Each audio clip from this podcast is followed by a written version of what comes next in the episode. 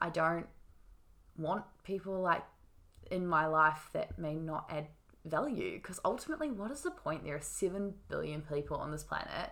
Their life is not going to be worse off without me if i'm not adding to their life in any mm, way as well. Mm. go forward with those friendships and make sure you follow up on the ones that you want to and treat yourself with respect. And it seems like such a small thing but i don't think enough women do not even in re- like regards to relationships or you know how we're treated by men and everything just in terms of how we treat ourselves i think mm. is so valuable to creating proper friendships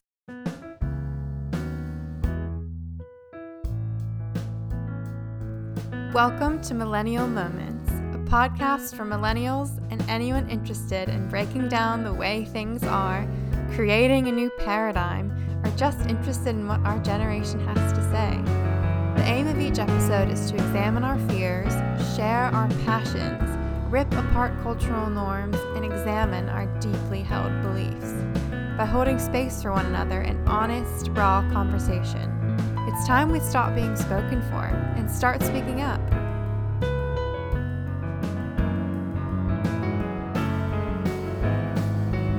Hello, and welcome back to another episode of Millennial Moments. I'm your host, Madeline McCallum. So, this week I have my ultimate New Zealand babe on the pod. It's my friend Laura Colley. Um, this conversation really just illustrates why I love her so much. Uh, we sit down, joke around, talk about how we met, and then somehow just always end up in these really great, deep, fulfilling conversations, which I think just demonstrates what real, true friendship really is. That's a subject that we really get into in this episode um, friendship, adult friendship, why it's so hard, um, how to be vulnerable, how moving abroad kind of forces you to make different types of friends. You really get to know yourself and actually what you're looking for when you kind of removed all the friends that you have out of obligation or that you've just known your whole life. It really shifts the way that you view friendship. And for Laura, it's not just moving across an ocean. I mean, she literally moved to the other side of the world. It's like a 13 hour time difference between New Zealand and London. So it's a big shift, and there can be a false facade, really, of the glamour of living abroad. And, you know, the reality is that you're lonely a lot, you're sick away from your family and your friends and your mom and everything you've ever known. And yeah, we kind of just get into the details there that you might not see on our Instagram. And um, another reason why I love, love, love you, sweet Laura, is that she just really busts the snowflake myth. I mean, this is the first episode that I've had to add the explicit rating to, so snaps to you, Laura. but yeah, I mean, she just doesn't hold back when talking about um, our generation and what we're really trying to do with um, affecting change and really shaking up the world order. So get excited about that one. And of course, we recorded this episode early April, just a few weeks after the Christchurch mosque shooting. So I asked Laura if she can shed light on how that's affected her as, you know, someone who is from New Zealand and has family and community there. We talk about the way um, Jacinda Ardern, the Prime Minister, has, has handled just the horror of the situation. If there's anything we can take from it, it's um, you know some some hope about the what the future of our politicians could potentially hold with Jacinda as you know a shining example. And a side note as well, I had the worst brain fog during this conversation with Laura. Those of you who know me know that I've been dealing with some health stuff, and this episode really, I think I had to pause recording a couple of times in our conversation and just look at Laura like, what are words? I was just having so much trouble connecting all the different threads in my brain and wasn't articulate as I feel that I normally am. I don't think you can tell in the episode listening back to it, but I definitely could feel it, and it was really frustrating, um, but also so real. So I just wanted to, you know, point that out that I couldn't think properly, but did it anyway. And it's friends like Laura that helped me through it and helped me piece together really all all of my thoughts. And that's something that I've loved so so much about my friendship with Laura. She just really sees you. If I mean, if you ever want to have an empowering conversation or feel like you're seen and valued, just have a conversation with this woman. I mean, she looks at you and like looks into your eyes and really sees you. I mean, at least me, she's been such a mirror for parts of me and aspects of my personality that I wasn't even aware existed. And she could just reflect those straight back to me and help me either work through them or even just shine awareness on ways that I think or act or good things in myself that I've never seen. And that is just so special. So I'm just so grateful for her friendship. So, enough gushing, and let's just get right on into it. Okay, I'm here with Laura. Kia my um, friend in London, which oh, we have a very fun story about how we meet, which we'll have how we met, which we'll have to get into later. Um, but I was wondering if you could just start by talking about where you grew up. They'll probably tell by your accent, but yeah. Okay. Um, I'm from Whangaparoa, New Zealand. Um, that's north of Auckland. Um, yeah, I spent 23 years there. Um, I did live in central Auckland for about two and a half years before um, coming to London, but yeah, born and raised small town coast girl. Yeah, it's funny because we are literally from opposite sides of the world but connected over weirdly similar ways of growing up. Yeah. Also kind of in the middle of nowhere, surrounded by nature, uh, hiking waterfalls. Yeah, you had rednecks and I had bogans. So. Yeah. a little bit different, but both talk funny and yeah, probably more similar than we think. So I met Laura randomly when we were both at a party and neither of us had had anyone to speak to. I didn't have any friends. Um, I came as a plus one. I just moved over to London, and I had um, actually moved into an apartment that was quite literally across the road from um, the one friend I did have from Auckland. Um, but she was studying, so you know she knew a lot of people. She'd already been here a year, and she kind of felt sorry for me, so invited me to a party.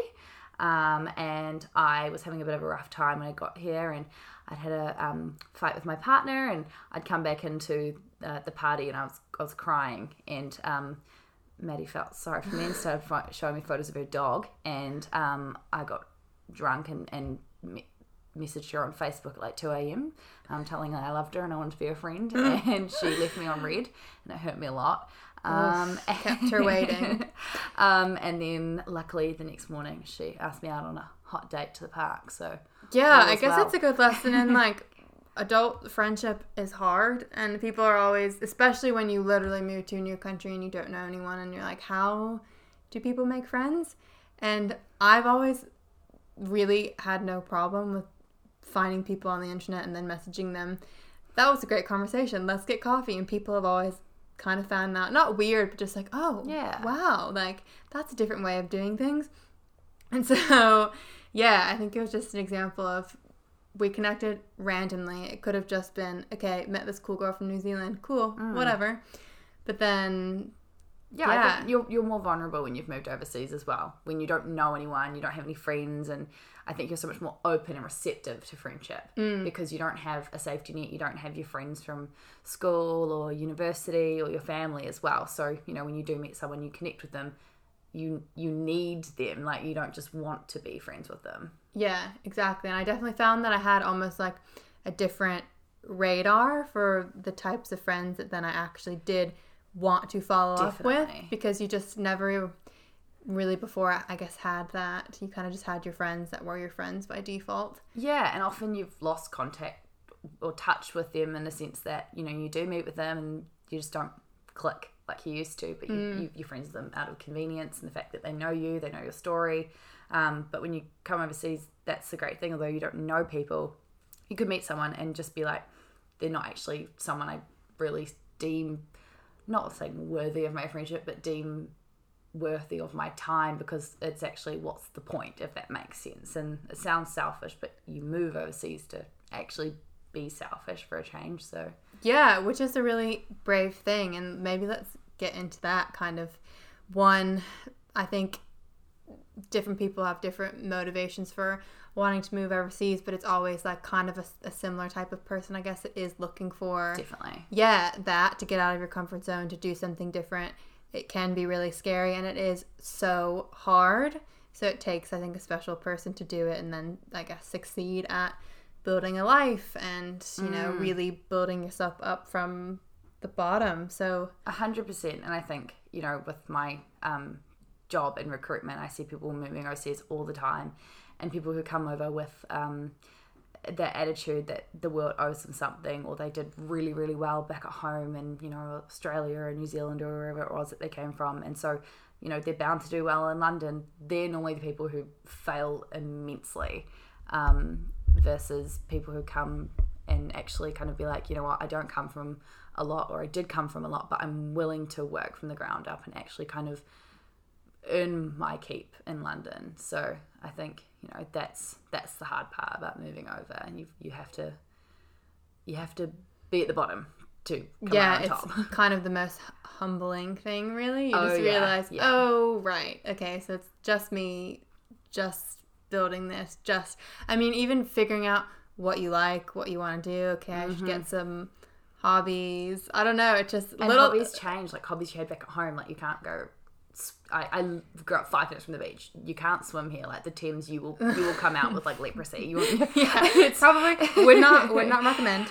Yeah, yeah, and, and like hiking as well. Like walking through Hyde Park is very different from going for, you know, out to the bush. And yeah, it's just you just have to find yourself entirely because everything that was your backbone is no more. Yeah, exactly.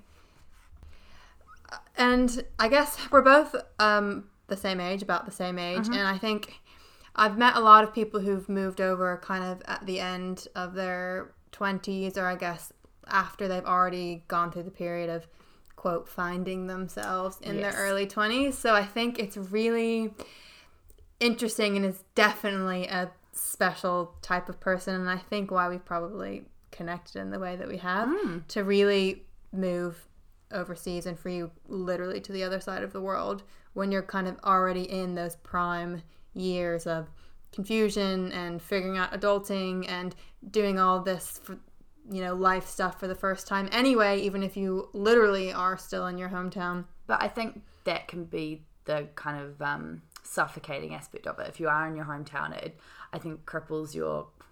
It sounds so lame, but your self expression and finding yourself like you know, as much as Auckland is the biggest city in New Zealand of like whopping 1.3 million, um, it, people will judge you for the stupidest things. If you're not wearing what everyone else your age is wearing, if you're not using like everyone wears the same perfume everyone has the same jewelry brand like no one varies from the norm. And if you do then people will make comments about it or talk about it. It's it's so stupid. Like people don't up until recent um, have anything to worry about in New Zealand so the biggest thing to worry about is to talk about other people not to say that you know Kiwis are lovely people but they kind of cripple people who want to come out outside of what is normal. So I think that, yeah, I think it's almost necessary to move away from it to actually develop into who you, you should be. Like that sounds very strange, but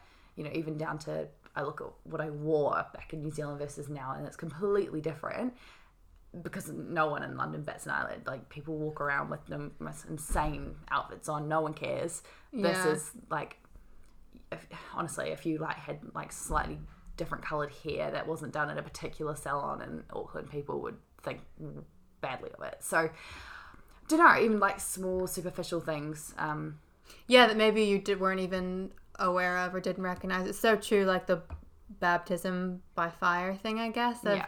You kind of have literally just stripped away everything that you've known, or maybe even didn't know that you didn't know. Mm, just And then- conforming to things and that mm. cripples your self exploration, I think, mm. with it. Yeah, and yeah, being exposed to, I mean, for me, definitely it was being exposed to just people from all different countries and backgrounds mm. and just everything that maybe you wouldn't just naturally Oh, yeah. come across. Even if you still lived in a in a big city somewhere else, I don't know. There is something special about London. I think in Yeah. that.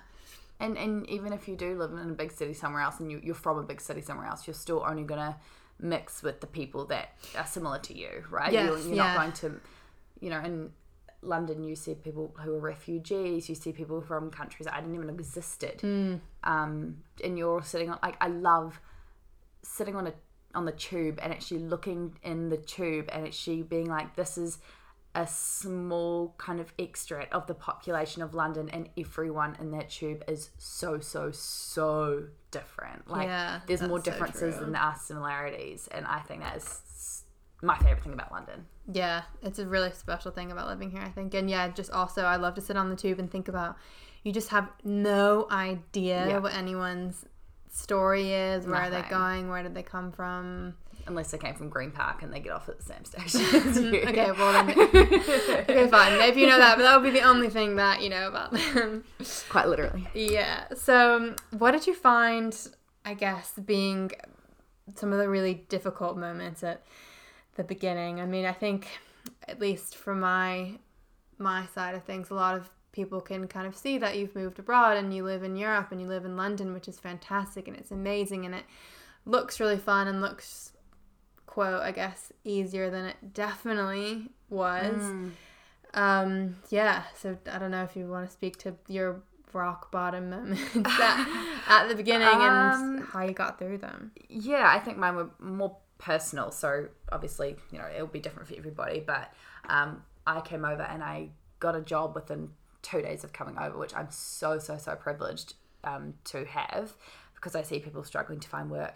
But um, it meant that I couldn't recover from some pretty terrible jet lag. Like you, you literally could not get a bigger time difference than New Zealand to London. Yeah, how long? Um, How much It was 13 hours at the time that I moved over. Oh my god. Um, so that was that was pretty gross. Um, and so I went straight into working, and yeah, it was I was really exhausted, and I got really sick. Like I got the flu. Um, not having anyone to look after me, like not even like you know your mum or your partner or anything like that. But it was like I I literally had no one to look after me, like not even a mate to message and be like, hey, could you maybe bring me some like water because I'm pretty I sure that the water in these taps is like been Oh, through yeah. seven people before it's been through me. So, um, yeah, just stuff like that, and obviously being very lonely. Like I had a huge group of friends back at home. Like I, you know, twenty three years. I knew people since they were kids as well. So, um, yeah, it was there. and also I was doing like long distance with my partner. I was living in a hellhole. Um, you really have to lose all self respect if you um get accommodation in London because it's horrific. Oh. Um, I was like sharing a room with um, a girl I knew from home, which sounds a lot worse than it actually was. That's probably one of my more positive um, parts of moving to London, just having a familiar face. But sharing a room with a guy, um, sorry, with um, my friend, also called Maddie, coincidentally, um, and sh- we also lived with a guy who smoked all the time inside. and Oh, the I house didn't know that. stunk like smoke. And then, like, a, maybe like two weeks into it, when the people upstairs started showering, it would like leak through the roof. Um, and then the front door didn't lock. Um, no biggie. and then the um, other flatmates started having these massive fights, like 3 a.m., like screaming at someone in Turkish. And like, we just had no idea what was going on. Uh, he then took off with our bond, which I never got back. Um, and then I basically, we found out we were getting evicted. He hadn't told us. He was basically taking our rent money we were paying each month and taking it for himself and not paying the rent. Um, and so we found out that we I basically we basically had like two weeks to find somewhere to live, um, which is not a lot of time. Um, and so I found a room on um, social media, and it was like the like you know affordable for London. It was all I could afford, but it was in North London, um, which isn't the safest area, um, especially you know coming from what was one of the safest countries I think you could possibly be from.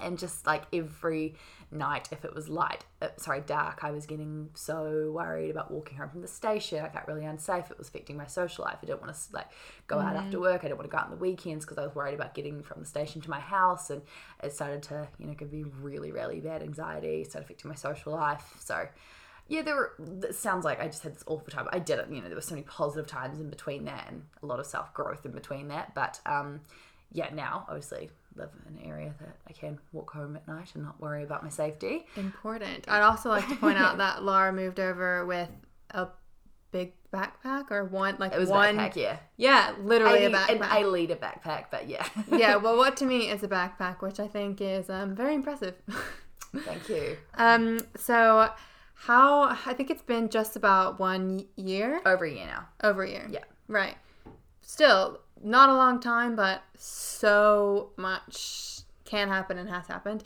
in that span of time Yeah. how would you see or say that you've grown the most in that time there might be a few ways but my waistline. Um, so much beer. Um, I resilience hugely. You just really realize what you're made of and how much you can get thrown at you. Um, I think in terms of your self worth as well, just realize you don't have to deal with bullshit. That's just I don't know. Back at home, you you deal with it because you knew you know you'd see that person in public or they're friends with that friend or A, B, and C versus here. It's like if someone actually does wrong by you or you just don't click or you think something's off, you don't have to deal with it.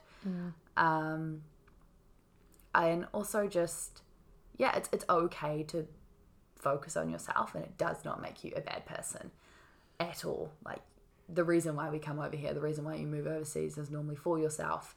But then when you come over here, you know, you start to fall back into your own habits of, you know, always being that person that people go to for support or always giving so much to other people and your friends and your work and A, B, and C. And actually, you don't have to do that. Like the whole point of coming overseas is to move away from old habits and trying to move and stay away from those habits. I, I don't know. I don't know how to articulate that, but No, yeah, that makes sense. And I think I've always described it as it's like an incubator for self growth for rapid self growth. Like Yeah. you kind of get thrown all of these life situations all at once in this very short like um, span of time where you then are forced to learn those lessons and you either learn them or you don't Or you and go home. yeah or you go home or you yeah just revert to your old ways your old patterns and it can get really frustrating and then or yeah you choose to maybe take the harder road but there's so much growth and magic in that if you're seeking it Absolutely. Yeah. And I think that's, you know, you have to be super open minded and kind of what we mentioned before, be okay with hitting the bottom because you're going to get thrown curveball, curveballs from every direction. yeah And you, just have to be aware that sometimes they're going to hurt and sometimes they're going to get you straight in the gut, but Yeah. you're going to grow from it. and you i think that's such an important point because you're I mean, anyone I speak to who's moved abroad, I'm like, okay, so what was your crying on the bathroom floor moment? Because everyone, everyone has one, but then you have to be willing to, to feel it and sit in it, Yeah. which is the most painful part. But then, I mean, Yeah, mine wasn't crying on the bathroom floor. Mine was tripping over the escalator at like peak hour in the station. But say, you didn't mind the gap. That, yeah. Um, so back to um, life in a city after having you know grown up in quite the opposite. And I think we've talked before about how sometimes you just have those days where you're like suffocating and you mm-hmm. just want to get out of here and you just need to get out. And especially, I mean, living in any new city can be scary. You're learning how to navigate it as a young 20 year old woman. Kind of what's been your experience with figuring out this city and cities in general and making it a home for yourself? I think finding like your hub. So obviously, you know, so many people. Obviously, when you go outside of London, you speak to people who are actually from England, and no one has anything positive to say about London who aren't from London. Um, and I think it's because you know they go to Big Ben, London Eye, they go and see all of like the oh like Jamie Oliver's Italian kitchen, and that's about as exotic as it gets in central London. Um, and I hate central London. I will avoid it like the plague. Yeah, I can't tell you the last time I was there. yeah, no, neither. And it's so having your hub and finding a suburb that is your suburb, I think, is mm. the most important thing. Like, you know, you've got the south of the river and north of the rivers, and it's it's a thing. Like, there's like a, a divide, not in a bad way, but you know, for Your example, yeah, yeah. it's your community. Like, I I like being near the heath. Like, I think living around greenery is so important. I love living somewhere that is a little bit slower paced, doesn't have the nightlife and the pubs and everything like that because that's not me. Like I, I am slower paced. So like I prefer to go for a walk on a Saturday morning than go party on the Friday night. So I think it's so important for me, you know, to not live somewhere that has that you know Shoreditch, for example. When I first moved, I hated it. So many other people would love to live in Shoreditch, but I don't want to be hearing a club at 3 a.m. like underneath my window. I Yeah. want to wake up and hear the birds chirping. So I think that is my most important tip for, I don't know, moving to a new city. To, Yeah, just get really clear Find your place. Yeah, what you like, Yeah. what you don't like, what you need, what makes you feel comfortable and at ease. Because so many things are going to stress you out and make you not feel at ease. So at least kind of where you're living and spending your time. Absolutely. Yeah. Yeah. So I'm gonna pivot a little bit, I guess, and I wanted to talk about friendship. I think personally, one of my greatest lessons, really, having moved abroad, has been really all about friendships, making them, losing them, really realizing what a friendship actually is. Um, so I guess I'll just leave it pretty open ended and say so far, kind of what's your one of your greatest lessons that you've learned on friendships? Um, I think it's that you don't have to put in more effort than other people give you. So, hmm. like moving overseas, I always felt so guilty if I didn't call my friends back in New Zealand, or, you know, they'll be like, oh, how about we arrange a time on Saturday to talk? But I'll be like, well, no, because your Saturday morning is my Saturday night. I'm going to be busy. And I felt really guilty. Like, I felt like I, I always had to be the one to take time out of my day for them because I was the one who'd chosen to move away. Um, and actually realizing that just because I did something selfish for myself, it doesn't mean I have to then put more effort back into my friendship. Like I, it, that's not how friendship works. Yeah. Um, and I was having a conversation with my best friend, and I was apologizing. I was like, "I'm so sorry. I feel like I've been really slack. We haven't spoken very much." And she was like, "It's it's fine. Like it's life. You you get busy." I was like, I know, but you know, I decided to move away. And she's like, No, you didn't decide to move away. Like, you had to move away for yourself. That's fine. I'm just as busy as you are. Like, you know, we should both feel guilty. Like, it's both of us that have been slack, but like, it's just, it just happens. Like, you don't have to put more effort in because you're not here.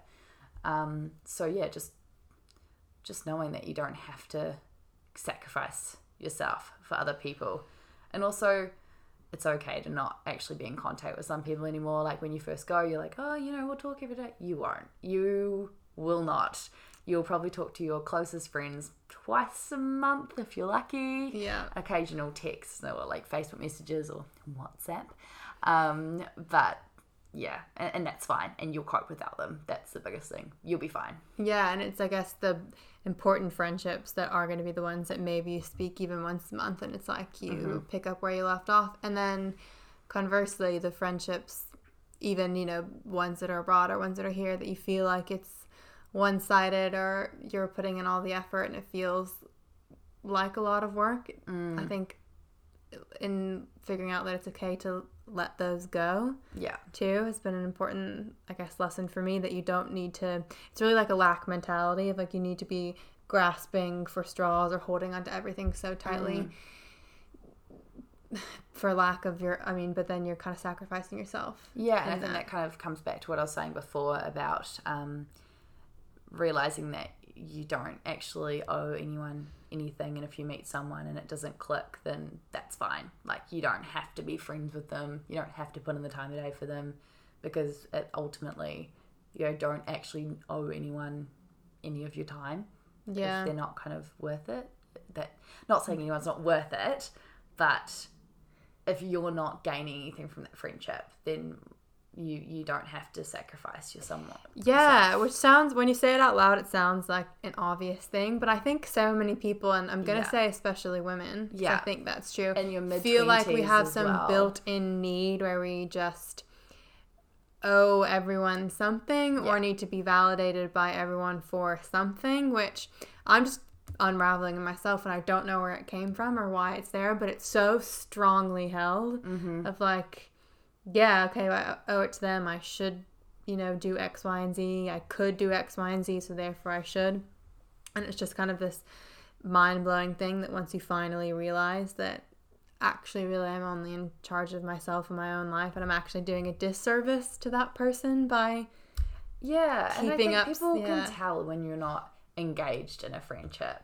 Like I don't know, have you ever, you know, caught up with a friend and you might not have seen them for a while, and then you're just talking, and in your head you're like, this is probably going to be the last time we see each other, and you walk away and you both say like, you know, oh, we'll catch see you up for soon. coffee. and neither of you will ever message the other one again. That's what I'm talking about. Like they probably felt the exact same way about me or you know you at the same time, and that's fine. Like you know we're at age, you know, I'm almost 25 now that like I don't want people like in my life that may not add value because ultimately what is the point? There are 7 billion people on this planet.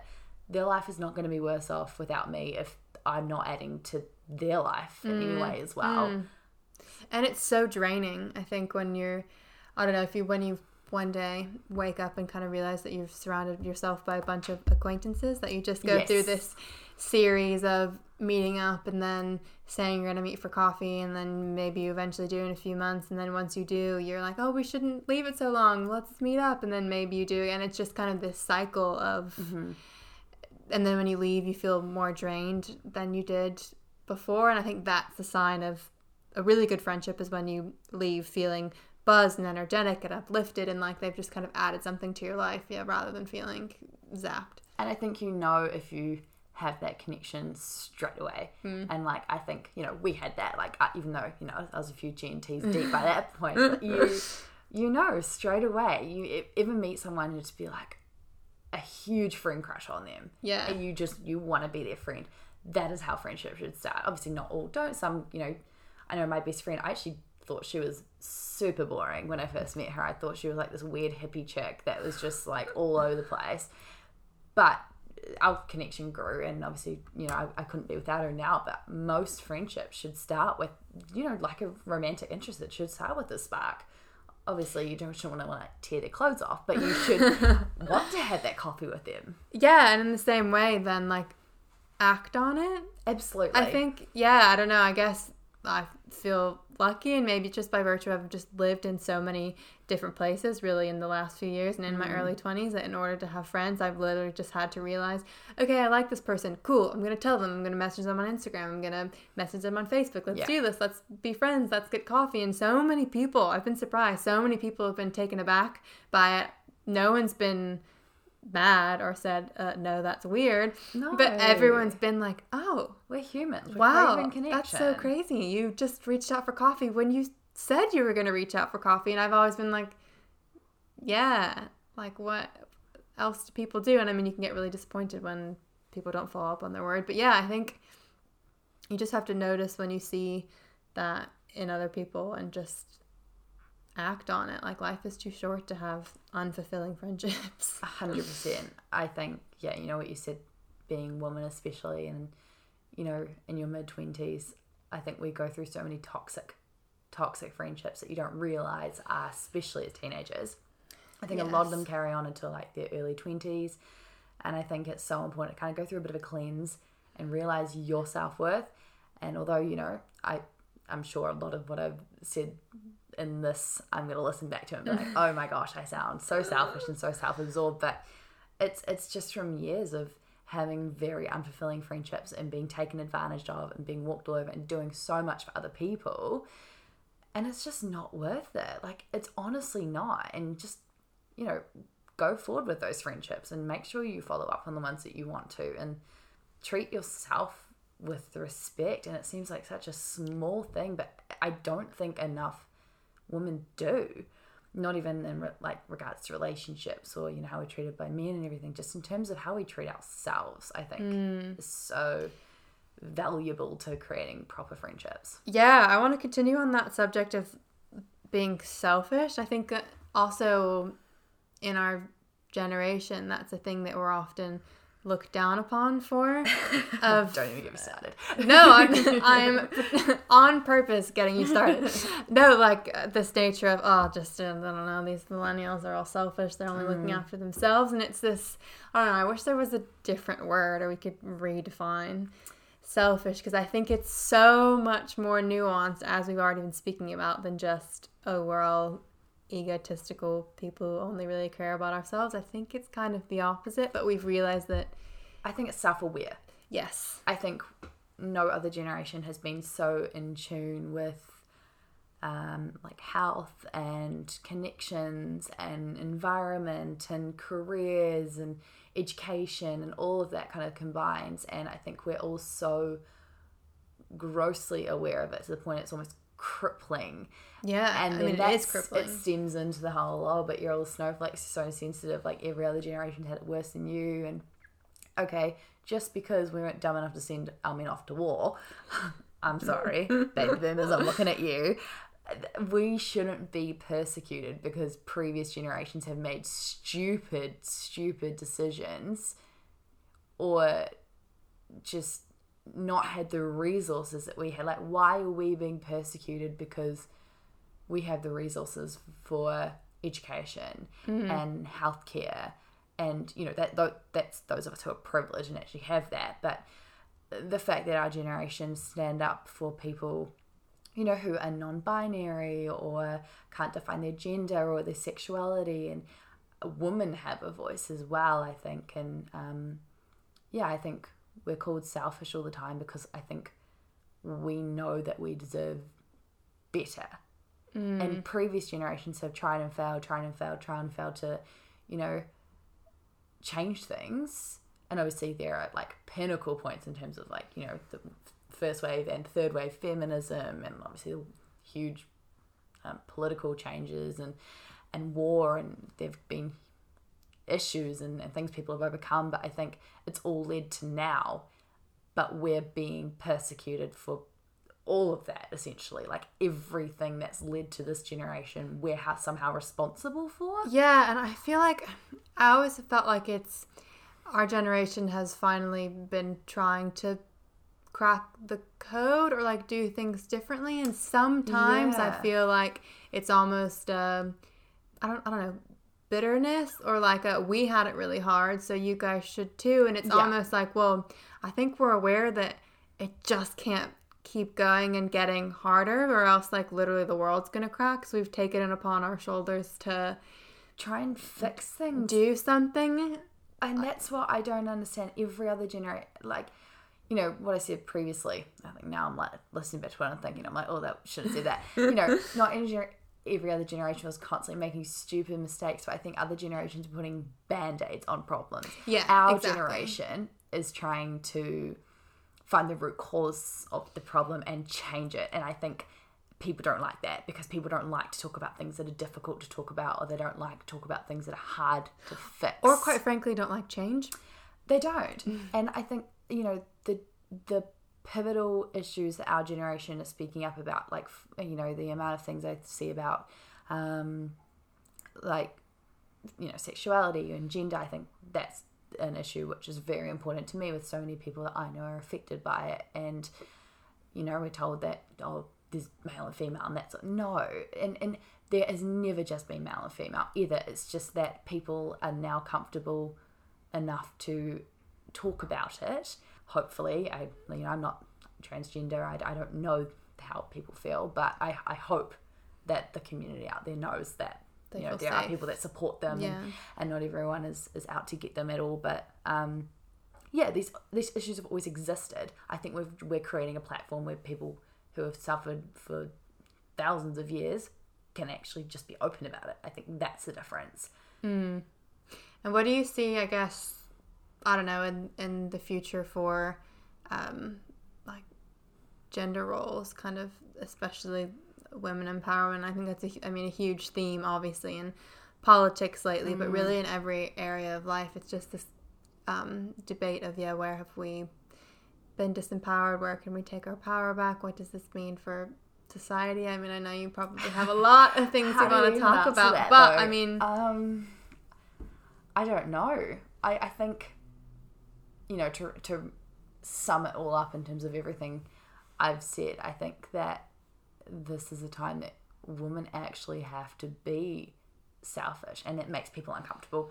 Women are not, it's, it's always a terrible, bad thing if a woman is selfish. And because men, that's, that's, they've never had to apologize for that, ever that's they've literally. Yeah. built their power on oppressing others and making it about them. Looking at you, I mean, um, but it we are treating ourselves the way that we should have been treated the entire time, and it makes people uncomfortable and it makes people squirm and they say, "But that's not your role," or you know, you shouldn't be doing that, or that's not polite, or that's not very feminine or girly, or you know, girls are meant to be soft and sweet and like, I'm sorry, but I'm not. And you shouldn't have to be if you don't want to. But if you are, that's fine and, and that's your choice. But that that's what it should be. It should be a choice.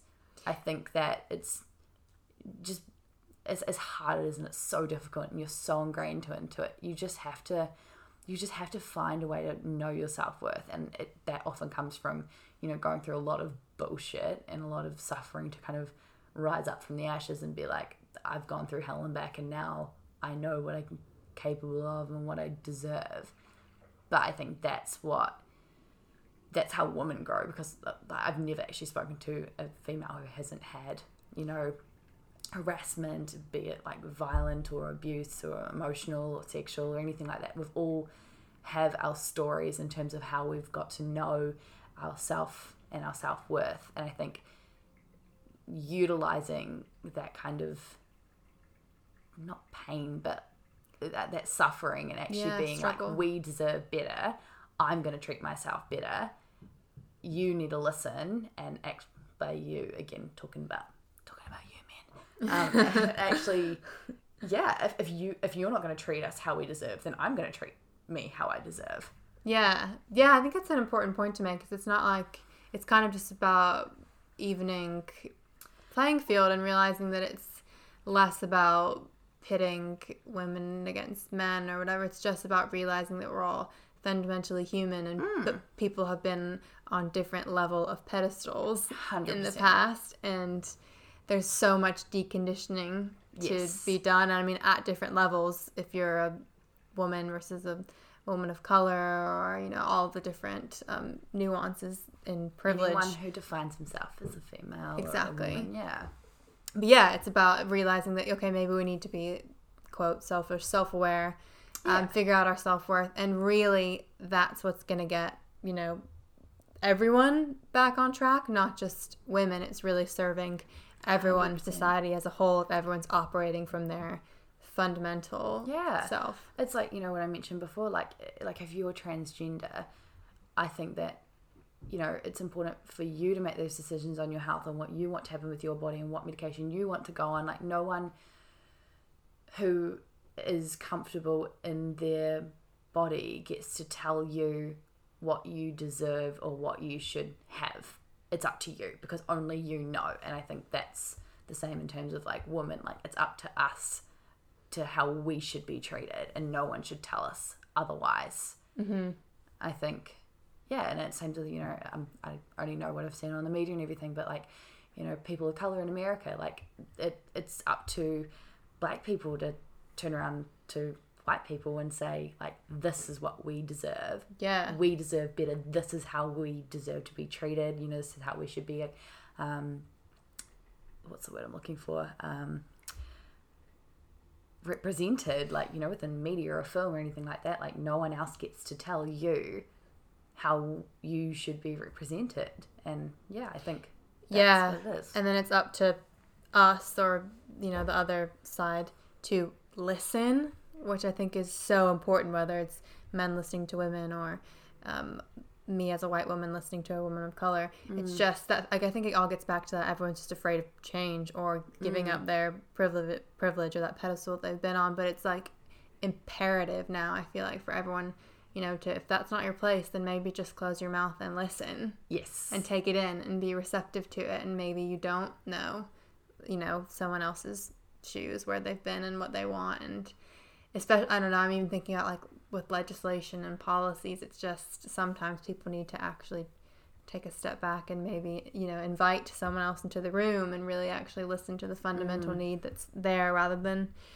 assuming they know what's best or disregarding what's best But I think that almost links around to you know what you were saying before about um, being a millennial, and obviously the whole point of this podcast is we have platforms such as you know Facebook and Instagram that have been used by I think a select group of people who have used it to kind of you know promote like skinny tea and like detox and all this bullshit, and that is how we've been portrayed and we haven't been able to actually represent ourselves for how we are.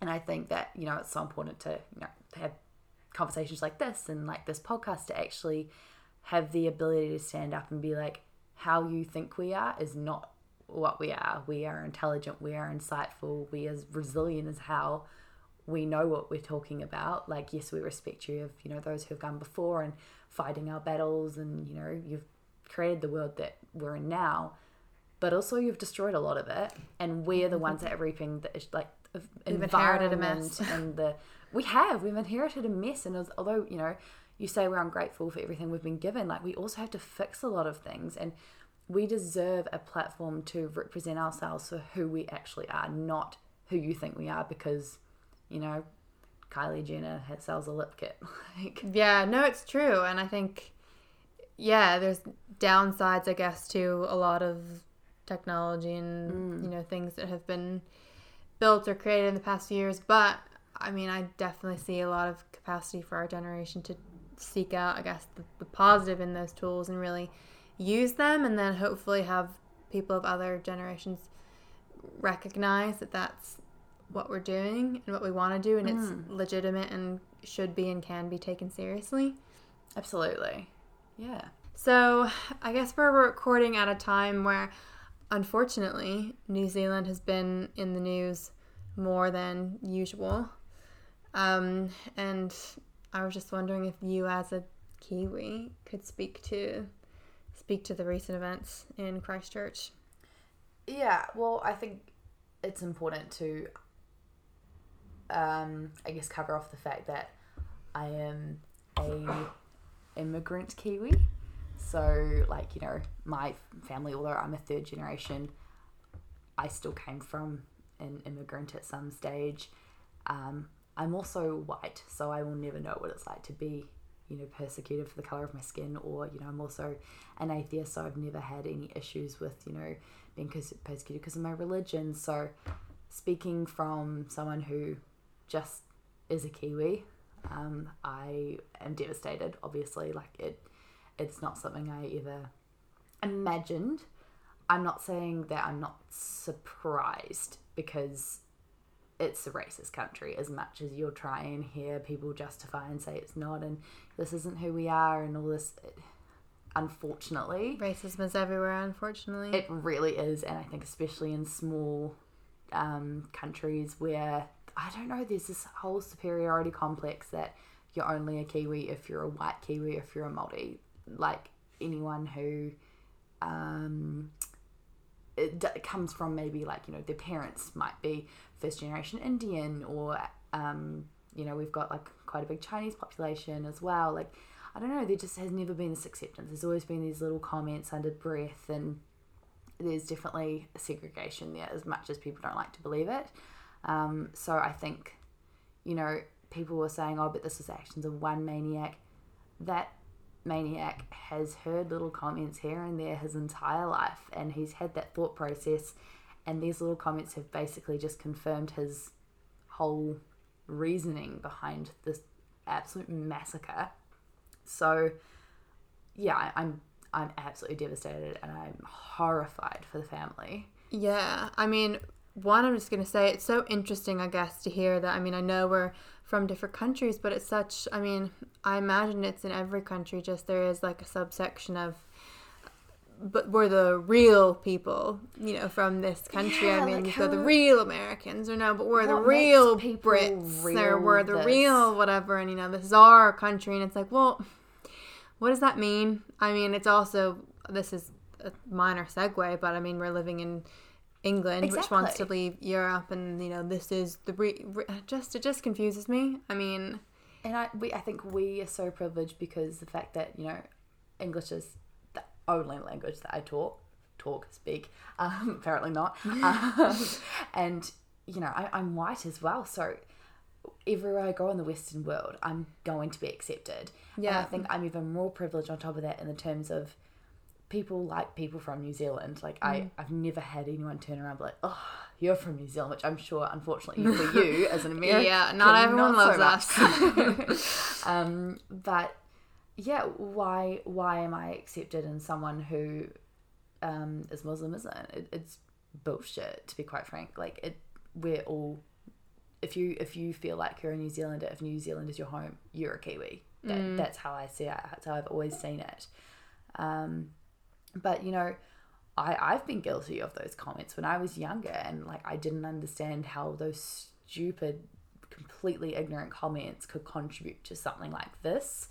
Yeah, I, I definitely, you know, definitely said those things. yeah, it's like I don't know. I think when politicians in the media, whoever, kind of paint that story of you know an isolated incident, they're really just missing the point of it's a huge cultural shift that's Yeah. needed. And I mean, I'm not the one that knows how you begin doing that, but I think it is yeah something that is just gaining so much momentum and fire. And honestly, uh, something definitely has to give in the way that we approach um, these type of horrible situations. But Yeah, and I, I'm, I guess that's why I'm so proud of Jacinda as well. I think she's handled it with so much dignity and so much grace, and I, she makes me proud to be a New Zealander. And although you know there are some things that have really frustrated me with the response in terms of there's been a few people who have come out and said, "I can't believe this happened in New Zealand. This isn't who we are," and that is taking away from the suffering of the Muslim community because you're making it about you, aren't you? Like, you Yeah. know, you're saying like, "Oh, I'm I'm upset by this." Yes, we can be upset, but ultimately we have to be upset for the Muslim community. We can't be upset because it happened in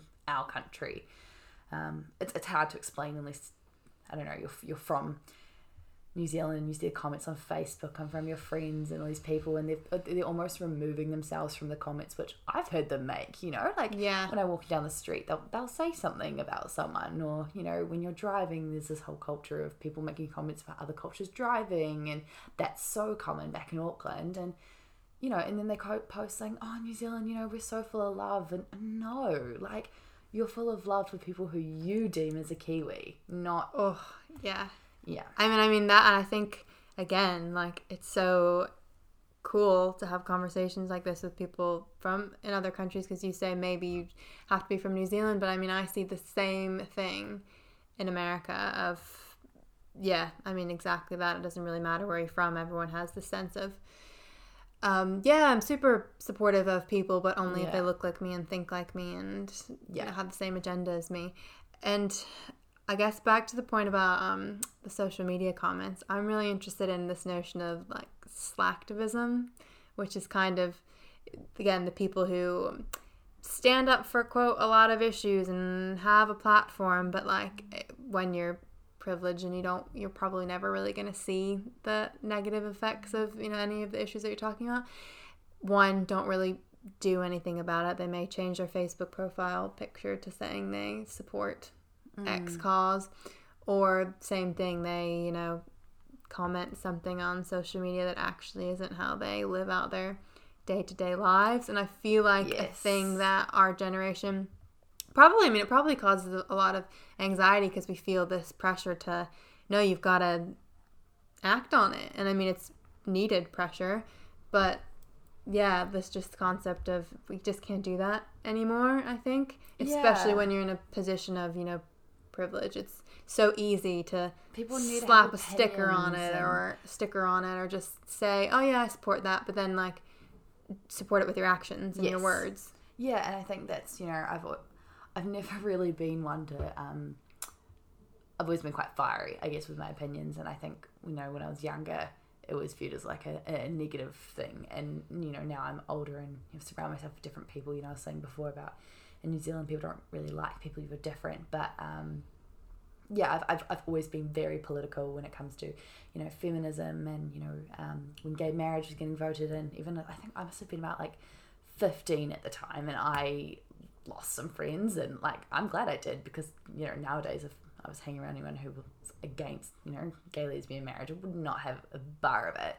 But um, yeah, I think it's so important to have these political opinions and call people out for things. Don't just change your profile on Facebook. Like I think even little things like that, I think they are important. You know, they show other people that you know at least you do care. But yeah, you, you need to speak up. You need to Yeah. call people out for their racism. Like call people Yeah. out for their comments. yeah. Call like you know call people out for misogynistic comments as well. Like you know, if people can call us PC or like politically correct snowflakes, all you want, but like the reason why we're politically correct snowflakes is because I don't want 50 people gunned down in my country. Sorry, but I don't. Yeah, I mean, it really comes down to that wanting to be a generation of change, Absolutely. think, and you can't just hide behind, I guess, the way things always have been or your social media banner. I mean, even with smaller things like vote with your money, vote with where you buy your coffee every morning. Like, I think it's come down to I think we're realizing that even those small things are really important. You know, where you spend your money, how you spend your time, who you talk to, who you don't talk to, how you engage in conversation. Um, it all, yeah, comes down to those little things as well, I think. Absolutely. Okay, so I'm going to get into the rapid fire round that I'm asking everyone before we finish. Um, so, what are three non negotiable things in your life right now? So, it could be like your routine, a TV show, a book, just three things that right now are like, I have to do this. Oh, um, peppermint tea. Yeah, essential. Um. Oh, this is actually so much harder. These aren't rapid fire. They're, they're slow burns. Um. Queer eye? Oh, I do. Yeah, no, you know, honestly, I do need Tan France in my life. So yeah, I would definitely say Queer Eyes number two. Um, number three for me is a good cat eye eyeliner. Oh, what you do so well. Yeah, you. it's good. Great. Um, where in your life are you working on being more flexible? Um, definitely not my um, physical flexibility because I haven't been to the gym in a year. Um, I would say my openness to taking on criticism and actually learning new things, you know, especially in the workplace as well, instead of seeing criticism as something that's putting me down, instead seeing it as something that people are trying to help and I can develop from. Good answer. Uh, what item on the world or local agenda are you most passionate about right now? uh, just general feminism, I think, and yeah, veganism as well. So yeah, Um, what excites you about the future? We've talked a lot about the anxieties and the pressures that we have, but what um, excites you? I think seeing Jacinda, I think there's so much possibility for political change and seeing how the world has received her actions with so much positivity. Um, hopefully, you know, other political leaders follow in her footsteps, or um, next gen, um, sorry, next election, people will maybe see that actually having, you know, a young female who is passionate and personable and caring and loving is the future. You know, it doesn't have to be female, but someone who is more human than, uh, you know, money making corporate machine. Let's bring humanity back to politics. Absolutely. It's a big order, but yeah, it's exciting, I think. As much as we're in a scary, anxiety provoking time, it can also be really exciting when you think about the potential and where we could go. 100%. Yeah. Great. Well, thank you. Well, thank you. Isn't she just the absolute best? Listening back to that made me miss her. We need another conversation, Laura. Where you at? Anyway, thanks guys for tuning in. If you want to follow along, you can follow us at Millennial Moments Podcast on Instagram or send an email to millennialmomentspodcast at gmail.com if you have any feedback or questions you'd like answered on an upcoming podcast or if you'd like to feature as a guest. So thanks again for tuning in and I'll see you next week.